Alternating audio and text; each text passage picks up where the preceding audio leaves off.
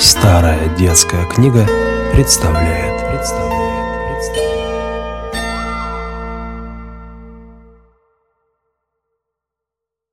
Сказка «Белая уточка». Один князь женился на прекрасной княжне и не успел еще на нее наглядеться, не успел с нею наговориться, не успел ее наслушаться, а уж надо было им расставаться. Надо было ему ехать в дальний путь, покидать жену на чужих руках. Что делать? Говорят, век обнявшись не просидеть. Много плакала княгиня, много князь ее уговаривал, заповедовал не покидать высоко терема, не ходить на беседу с дурными людьми, не ватажиться, худых речей не слушаться. Княгиня обещала все исполнить. Князь уехал, она заперлась в своем покое и не выходит. Долго ли, коротко ли, пришла к ней женщинка. Казалась такая простая, сердечная. Что, говорит, ты скучаешь? Хотя бы на божий свет поглядела. Хотя бы по саду прошлась. Тоску размыкала, голову простудила. Долго княгиня отговаривалась, не хотела, наконец подумала, по саду походить не беда, и пошла. В саду разливалась ключевая хрустальная вода. Что говорит женщинка? День такой жаркий, солнце палит, а водица студеная. Так и плещет. Не скупаться ли нам здесь? Нет, нет, не хочу. А там подумала. Ведь не скупаться не беда. Скинула сарафанчик и прыгнула в воду. Только окунула женщинку, ударила ее по спине. «Плыви ты», — говорит, белой уточкой. И поплыла княгиня белой уточкой. Ведьма тотчас нарядилась в ее платье, убралась, намалевалась и села ожидать князя. Только щенок вякнул, колокольчик звякнул, она уж бежит навстречу. Бросилась к князя, целует, милует. Он обрадовался, сам руки потянул и не распознал ее. А белая уточка нанесла яичек, вывела деточек, двух хороших, а третьего заморушка. И деточки ее вышли, ребяточки. Она их вырастила, стали они по реченьке ходить, злату рыбку ловить, лоскутки собирать, кафтанчики сшивать, да выскакивать на бережок, да поглядывать на лужок. «Ох, не ходите туда, дети», — говорила мать. Дети не слушали. Нынче поиграют на травке, завтра побегают по муравке. Дальше, дальше и забрались на княжий двор. Ведьма чутьем их узнала, зубами заскрипела.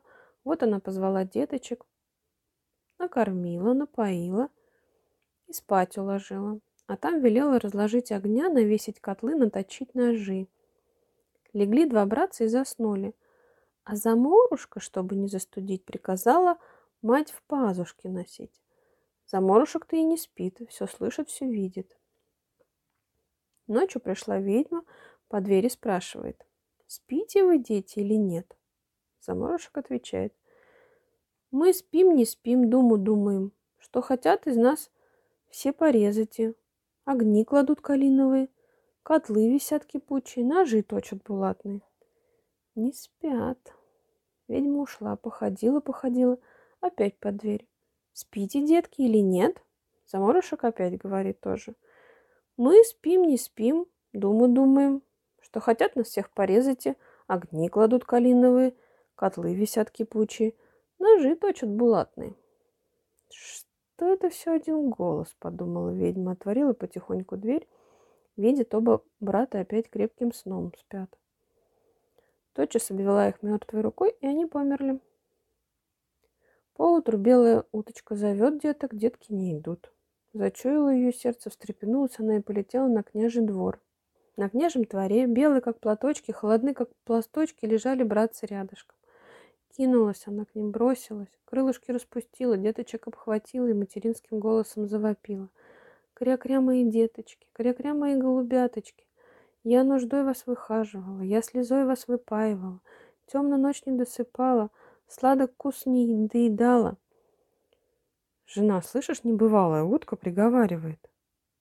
Это тебе так чудится. Велите утку со двора прогнать. Ее прогонят, она облетит да опять к деткам. Кря-кря, мои деточки, кря-кря, голубяточки, погубила вас ведьма старая. Ведьма старая, змея лютая, змея лютая подголодная. Отняла у вас отца родного, отца родного моего мужа. Потопила нас в быстрой реченке, обратила нас в белых уточек, а сама живет величается. Ого, подумал князь и закричал. Поймайте мне белую уточку. Бросились все, а белая уточка летает и никому не дается. Выбежал князь сам. Она к нему на руки пошла. Ого, подумал князь и закричал. Поймайте мне белую уточку. Бросились все, а белая уточка летает и никому не дается. Выбежал князь сам, она к нему на руки пала. Взял он ее за крылышко, а она стала оборачиваться разными гадами. Князь не пугается, из рук ее не пускает. Вот, наконец, она веретеном обратилась. Князь переломил веретено надвое. Один конец бросил вперед, а другой назад и говорит. «Стань, белая береза, у меня позади, а красная девица впереди». Белая береза вытянулась у него позади, а красная девица стала впереди. И в красной девице князь узнал свою молодую княгиню. Увидала княгиня, что детки ее лежат рядышком, белые, как платочки, холодные, как пласточки, и залилась горючими слезами. «Мои деточки, голубяточки, я нуждой вас выхаживала, я слезой вас выпаивала, погубила вас ведьма старая, ведьма старая, змея лютая, змея лютая, подколодная». На княгиню, глядя, заплакал и князь, велел позвать ведьму и приказал ее оживить своих деток. Осердилась ведьма, зубами заскрипела, да, видать, делать нечего, и сказала, чтоб тот час поймали сороку, подвязали ей два пузырька.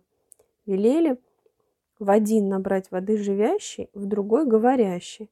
Сорока слетала, принесла воды. Сбрызнули деток живящую водой. Они встрепенулись, сбрызнули говорящую, они заговорили. И стала у князя целая семья.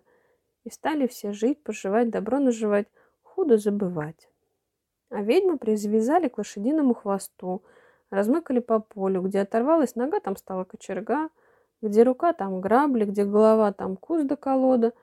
Налетели птицы, мясо поклевали, поднялись ветры, кости разметали.